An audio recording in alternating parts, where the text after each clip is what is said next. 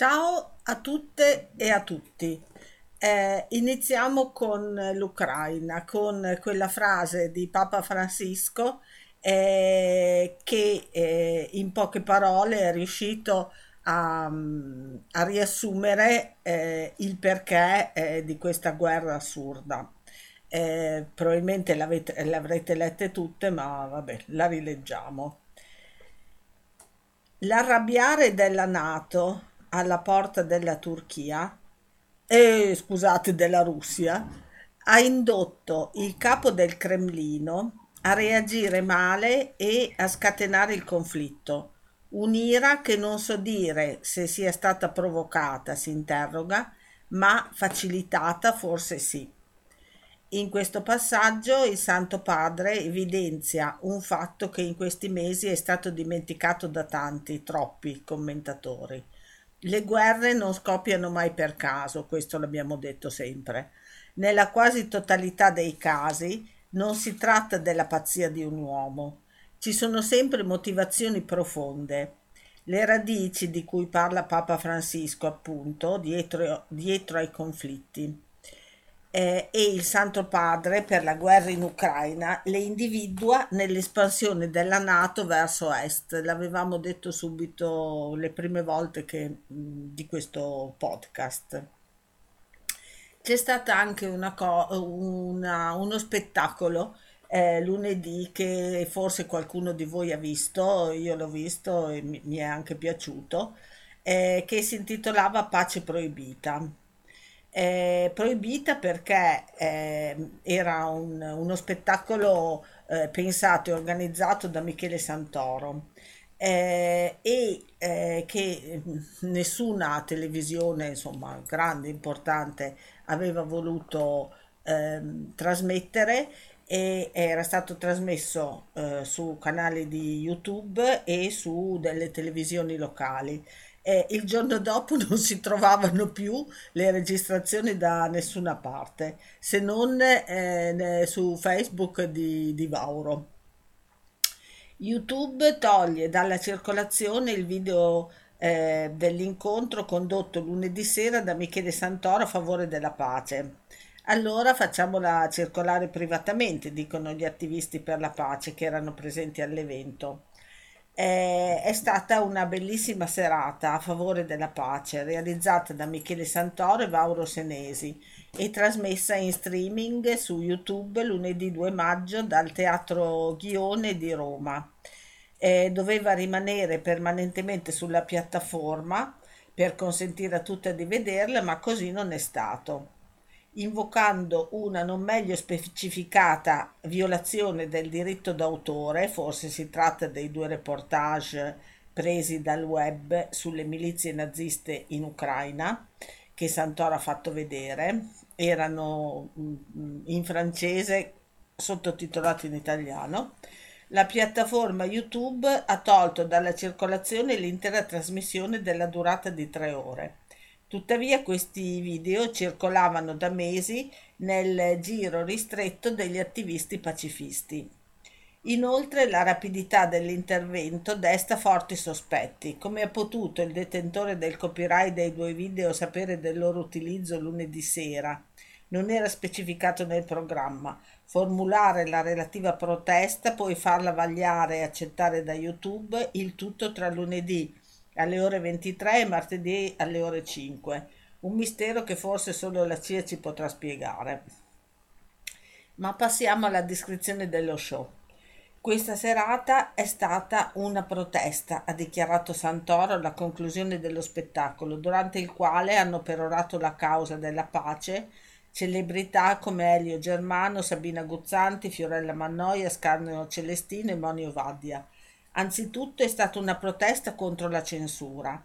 Infatti, nonostante il silenzio stampa di tutti i media mainstream, la sala di quasi 500 posti era al completo e migliaia di persone seguivano l'evento in streaming. E anche se YouTube pensa di poter censurare la visione del video dell'evento, possiamo già annunciare che eh, ha questo link eh, che è pace proibita subo non lo so eh, comunque sul, sul, mio profilo Facebook ci sono degli interventi. A partire dal minuto 34 si può vedere la diretta dello show. Ma soprattutto la serata è stata una protesta contro il pensiero unico imperante, quello che pretende che per combattere la guerra ci vuole la guerra, mentre in realtà l'unica guerra giusta è quella che non si fa, come ha ricordato Tommaso Montanari. Come avevamo preannunciato, gli attivisti di Free Assange Italia hanno fatto circolare fuori dal teatro il loro volantino che chiede libertà per il creatore del sito di Wikileaks. Julian Assange ci ha fatto capire la realtà delle nostre guerre d'aggressione in Afghanistan e in Iraq, hanno detto. Ma ora che è in prigione, chi può rivelarci le verità nascoste dietro il conflitto in Ucraina? A iniziare la serata è stata la lettura di uno stupendo brano, davvero stupendo, eh? Eh, di Gino Strada contro la guerra come aberrazione. Nel pronunciare le parole di Strada, eh, l'attore Elio Germano è arrivato ad assumere persino il modo di parlare del fondatore di Emergency, stessa pacatezza pungente, stesso tono sottovoce che sembra un grido.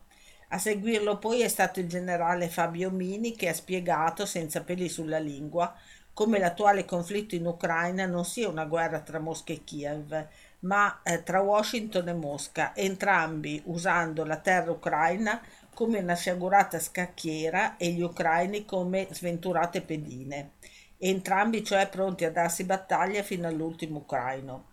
La soluzione è trattare, ha ribadito Luciana Castellina, ricordando che nel corso della quinta crociata San Francesco camminò fino ad Istanbul per incontrarsi con il sultano, considerato all'epoca un demone come Putin oggi, e dialogare con lui.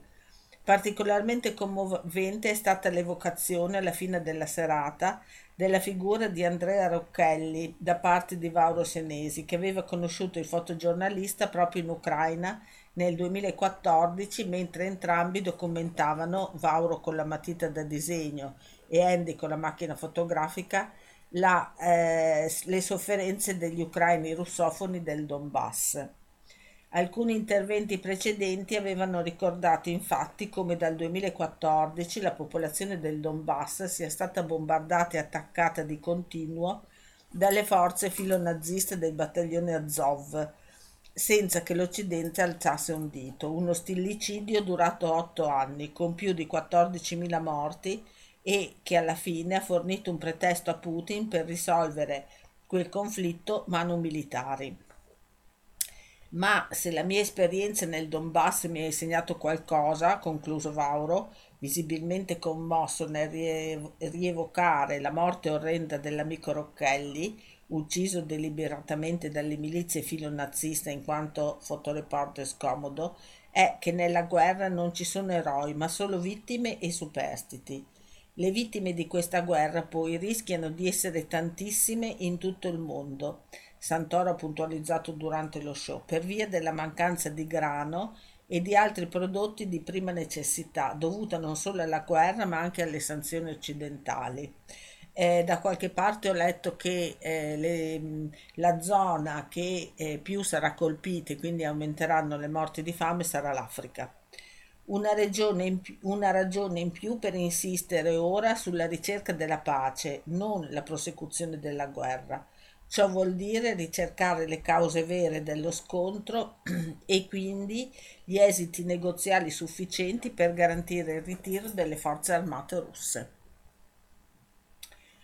Eh, un, altro, ehm, un altro avvenimento che è successo è ovviamente, se ritorniamo in Kurdistan, eh, l'arresto di due giornalisti che erano a ehm, seguire eh, le festività eh, del Capodanno Ezida, il mercoledì rosso.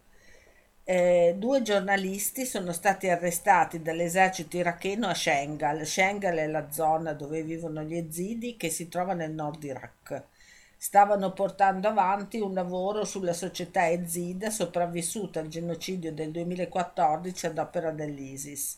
Il 20 aprile scorso l'esercito iracheno ha arrestato due giornalisti a Shengal, Marlene Foster e Matej Kavcik, della, de, una eh, tedesca e quell'altro sloveno.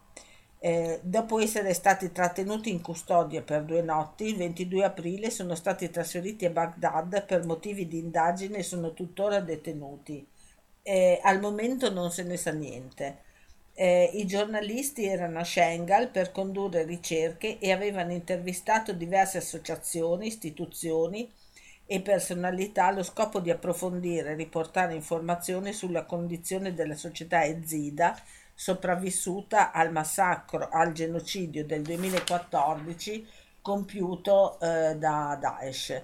Nonostante l'esercito iracheno fosse al corrente di questa situazione, ha iniziato una campagna di incriminazione basata su gravi accuse eh, infondate second, contro entrambi i giornalisti approfittando delle tensioni scoppiate negli ultimi giorni a Schengen. Ne abbiamo parlato mh, mm, qualche sabato fa.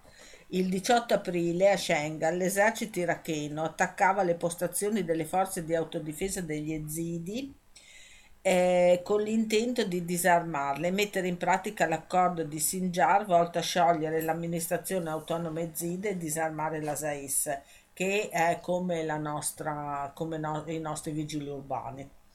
Eh, Kavcik lavorava come giornalista freelance per la radio condotta da studenti sloveni, Radio uh, Student. Foster è una giornalista freelance. Le autorità irachene accusano i giornalisti di sostegno al terrorismo per il loro lavoro di informazione. Siamo sempre qua.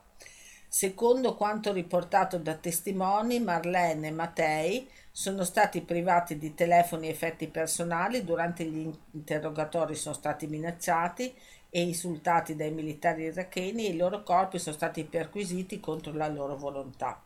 Marlene è stata detenuta in una cella di isolamento e secondo le informazioni fornite da un funzionario dell'ambasciata tedesca a Baghdad, dopo aver fatto uno sciopero della fame ha ottenuto di parlare con l'ambasciata il 28 aprile. Nessun contatto è stato ancora stabilito col giornalista sloveno detenuto Matei. La madre di Marlene, Lydia Forster, eh, ha protestato davanti al consolato generale iracheno a Francoforte il 26 aprile. Successivamente ha incontrato i funzionari del consolato e scritto una lettera aperta al, est- al ministro degli esteri tedesco. Eh, la notte del primo maggio, con un gran numero di soldati, veicoli blindati e carri armati, l'esercito iracheno è entrato a, a Shengal e eh, ha attaccato le unità di resistenza di Shengal e le unità delle donne di Shengal. Il primo ministro iracheno Mustafa al-Kadimi e il governo regionale del Kurdistan iracheno sotto il controllo della famiglia Barzani il 9 ottobre del 2020 avevano firmato un accordo sotto pressione della Turchia di Erdogan e con l'appoggio delle Nazioni Unite per sciogliere l'amministrazione autonoma degli ezidi di Schengal, disarmare le loro forze di autodifesa e riprendere il controllo della regione.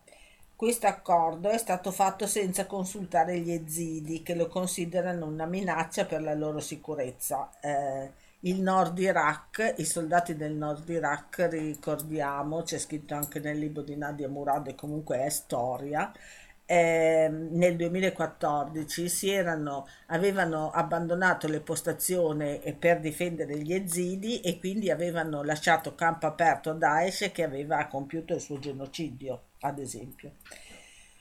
Eh, le forze di difesa ezide sotto attacco sono quelle che hanno liberato Shengal e che ne hanno assicurato la sicurezza finora. Il genocidio è stato coperto ampiamente dai media internazionali ricevendo grande attenzione ma negli ultimi anni gli ezidi sono stati dimenticati e per questo Marlene Forster e Matei Kavcik, eh, consapevoli del pericolo, erano andati lo stesso a Schengen per documentare la situazione.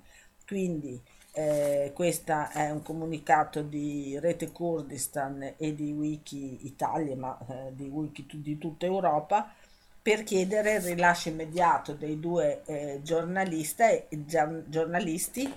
e eh, la fine degli attacchi militari contro gli ezidi a Shengal.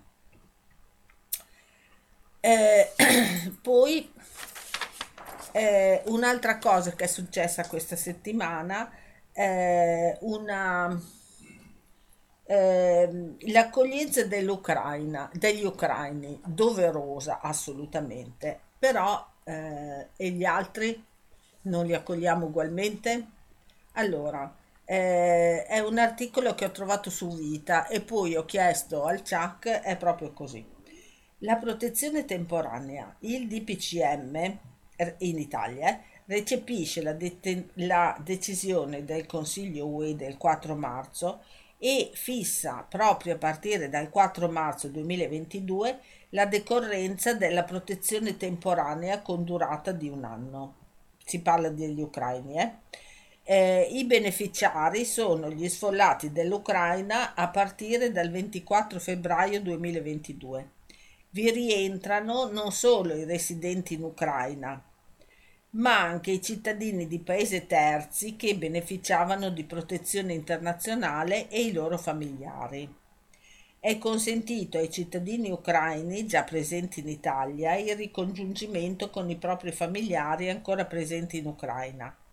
Il permesso di soggiorno ha validità di un anno e può essere prorogato di sei mesi più sei per un massimo di un anno consente l'accesso all'assistenza erogata dal Sistema Sanitario Nazionale al mercato del lavoro e allo studio. È giusto. L'accoglienza diffusa.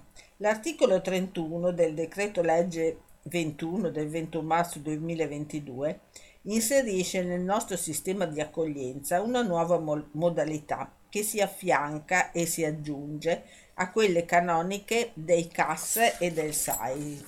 Si tratta di 15.000 posti messi a disposizione in collaborazione col terzo se- settore in forma allargata.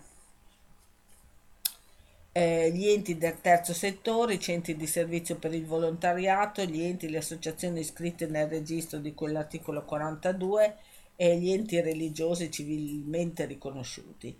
Il decreto demanda eh, a successiva ordinanza della protezione civile la definizione eh, delle forme e le modalità organizzative di questa nuova accoglienza diffusa.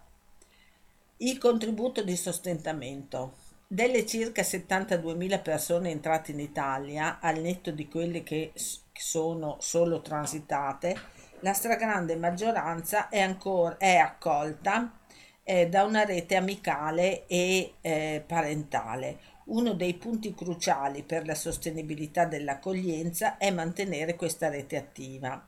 Ecco allora che gli ucraini eh, che hanno fatto richieste di protezione temporanea e che hanno trovato una sistemazione autonoma riceveranno un contributo di sostentamento una tantum pari a 300 euro mensili pro capite per la durata massima di tre mesi decorrenti dalla data eh, di ingresso in Italia. In caso ci siano dei minori accolti in favore del, dell'adulto titolare della protezione legale o affidatario è riconosciuto un contributo mensile di 150 euro per ciascun figlio di età inferiore ai 18 anni. Tra eh, gli assi della misura, celerità dell'erogazione, perché la necessità è oggi è oggi, sicurezza dell'individuazione del beneficiario, temporaneità del contributo per 90 giorni al massimo. Le, l'erogazione avverrà cash presso un soggetto finanziario di prossima individuazione e c'è una piattaforma, offro aiuto, emergenza ucraina, insomma c'è scritto su Vita, sul sito della protezione civile. Eh, allora, va tutto bene. Eh, anch'io ehm, ho incontrato delle famiglie ucraine che hanno aiutato e hanno accolto eh, parenti che venivano da, da zone di guerra. Eh, però, ehm, perché ehm, solo gli ucraini, mi domando? perché hanno gli occhi azzurri e i capelli biondi, eh, tutti quelli che vengono da zone di guerra e sono alloggiati, perché non ce ne sono tantissimi, però ci sono, alloggiati presso amici, presso eh, persone che vengono dal, mm, insomma, dalla stessa nazione, eh, loro co- conterranei non possono beneficiare di, di questa cosa. Punto. Eh, un'altra un altro avvenimento che è successo questa settimana eh, è stata eh, la nascita eh, delle madri e delle nonne di Piazza di Maggio, 45 ehm, anni di resistenza. Ehm, andiamo, ritorniamo nel 1976, la dittatura argentina. La dittatura in Argentina si instaurò ufficialmente nel 1976 a seguito della morte, avvenuta due anni prima, del generale e, eh, tre, del generale e tre volte presidente Juan Perón, simbolo di uno scenario politico ricco di contraddizione. I militari, guidati da Jorge Videla, presero il sopravvento nel 1976, spazzando via le forze di opposizione organizzate. Rimasero piccoli gruppi resistenti, soprattutto giovani e studenti, e le donne che, come spesso accade nel corso della storia, assunsero un ruolo fondante nella resistenza al potere. Era il 30 aprile del 1977 quando un gruppo di 15 donne, guidate da Azucena Villaflor, si riunì davanti alla Casa Rosada per chiedere alla giunta militare di rilasciare i propri figli. La risposta del regime di Videla non si fece attendere. Azucena Villaflor fu sequestrata nel dicembre del 1977 e di lei non si seppe più nulla. C'è chi dice che sia stata rinchiusa nel campo di prigionia della ESMA, la Escuela de Meccanica dell'Armada, lì torturata e poi uccisa. Forse il suo corpo fu uno dei tanti che furono prelevati, messi su un aereo e gettati nei cosiddetti voli della morte. La scomparsa di Asusena Villaflor non fermò la battaglia delle madri che continuò anche dopo l'instaurazione di uno Stato democratico nel 1983. Ancora oggi, 40 anni dopo il primo presidio davanti alla Casa Rosada, le madri di Plaza de Mayo rappresentano un modello di opposizione al potere fondato su narrazioni alternative della giustizia e su forme di riappropriazione della memoria sociale. Madri e nonne di Plaza de Mayo hanno trasformato i loro corpi in un campo di protesta e sovversione, resistendo alla distruzione fisica e morale operata dal potere. Le hanno chiamate pazze, terroriste, streghe, bestie snaturate ci, chiede, ci chiamavano le pazze e qualcuno pensava che fosse un'offesa. Ci mettevano dentro tutti i giovedì e noi ritro- ritornavamo. Ci dicevano eccole lì le pazze, le arrestiamo e loro ritornano. Ma noi sapevamo di essere pazze d'amore, pazze del desiderio di trovare i nostri figli e poi perché no? Un po' di pazzia è importante per lottare. Abbiamo rovesciato il significato dell'insulto di quegli assassini. Questa è, un, è, una citazione delle Mothers de Plaza de Maggio. E eh, invece erano solo donne, madri, che con l'uso politico del proprio corpo e l'incessante richiesta di riappropri- riappropriazione di quello scomparso dei figli hanno superato la dicotomia tra esperienza affettiva ed esperienza storica. Queste madri decisero di tradurre il dolore personale in dolore collettivo attraverso una dimensione, dimensione sociale finalizzata alla richiesta di risarcimento giuridico, morale, politico e simbolico. Una memoria collettiva che si è presentata nella sfera pubblica diventando parte della memoria sociale del paese e riscrivendo la sua storia. In Argentina la dittatura militare provocò la scomparsa di oltre 30.000 giovani. I eh, militari, tenendo conto della lezione cilena del 73, vollero evitare la spettacolarizzazione del terrore, non negli stadi come nell'estadio Cile ora Victor Hara. La violenza si aggirava all'interno dei campi di tortura clandestini, mentre la minaccia di quella violenza fu imposta alla luce del sole. La collettività viveva tra stati di negazione e stati di paralisi che censuravano i racconti pubblici di quanto accadeva. È silenzio, è salud, era il ritornello informale di obbedienza del popolo argentino in quegli anni. Le prime a rompere il muro del silenzio furono le donne.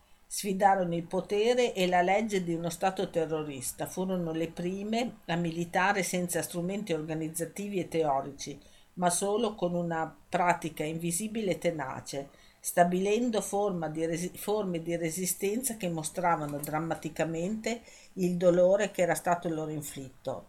Fino ad allora i ruoli e le responsabilità delle donne in Argentina erano strettamente confinate alle mura domestiche e alle cure dei figli.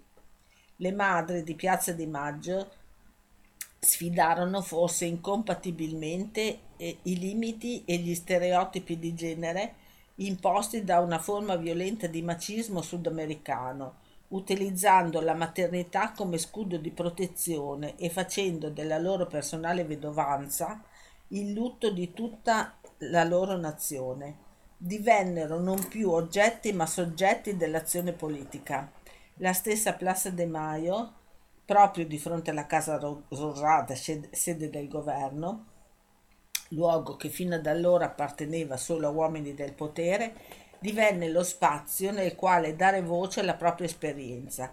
La piazza era un luogo fisico, affettivo e critico che generò uno spazio di memoria e di appartenenza. Dal rituale pubblico del loro lutto personale, un giovedì qualunque, quelle madri fondarono l'associazione Madres del Plaza de Mayo. Da quel momento il figlio di ciascuna diventò il figlio di tutte loro, le madri di tutti i desaparecidos. Siamo tutte madri di tutti i nostri figli. Una donna può partorire molti figli in modo diverso il parto dal proprio ventre e il parto dal proprio cuore non sono differenti, dicono le madres. Oggettivare e socializzare la maternità significò trasformare il, cor- il, corpo della donna in un campo politico di protesta e sovversione, in un momento in cui l'autonomia e la libertà di tutti gli attori sociali in Argentina erano fortemente compromesse cominciare una resistenza a partire dal proprio corpo e dalla perdita di un figlio significò infatti sfidare il potere dittatoriale denunciandone la violenza e contribuendo alla nascita di una contromemoria. Appena si formarono, le madri portarono, portavano dei pannolini bianchi sulle loro teste per essere facilmente identificati come membro di un gruppo. Nel tempo i pannolini diventarono fazzoletti bianchi con i nomi e le date dei loro figli desaparecidos. Nel momento di rottura con la propria storia e con la propria memoria individuale, le madri sostituirono sui fazzoletti il ricamo con i nomi dei propri figli con la scritta Apparition con vida, apparizione con vita. Questo slogan politico significò la costituzione di un'altra modalità di ricordare, madri dei guerriglieri, madri dei rivoluzionari, madri di tutti. Togliamo il, togliamo il nome dei figli dal fazzoletto e non portiamo più le loro foto con il nome. Facciamo così perché quando lo chiederanno ad una madre lei possa dire sì, siamo madri di 30.000 scomparsi, quello che mh, mm, da una frase eh, di Ebe de Bonafini, la presidente delle madri di Piazza di Maggio. Nel tempo le strategie comunicative da parte delle donne argentine si sono modernizzate, seguendo i mutamenti culturali e tecnologici della contemporaneità, pur mantenendo un universo simbolico legato ai primi anni del loro percorso. Il camminare in tondo nella eh, Plaza de Mayo tutti i giovedì Continua infatti ancora a simboleggiare la loro ricerca incessante di giustizia. Una volta l'anno, per 24 ore, le madri ritagliano e dipingono le sagome dei loro figli, incollandole su edifici, muri e alberi intorno alle città come atto di accusa che continua a ricordare alla società argentina la presenza e al contempo l'assenza di un'intera generazione.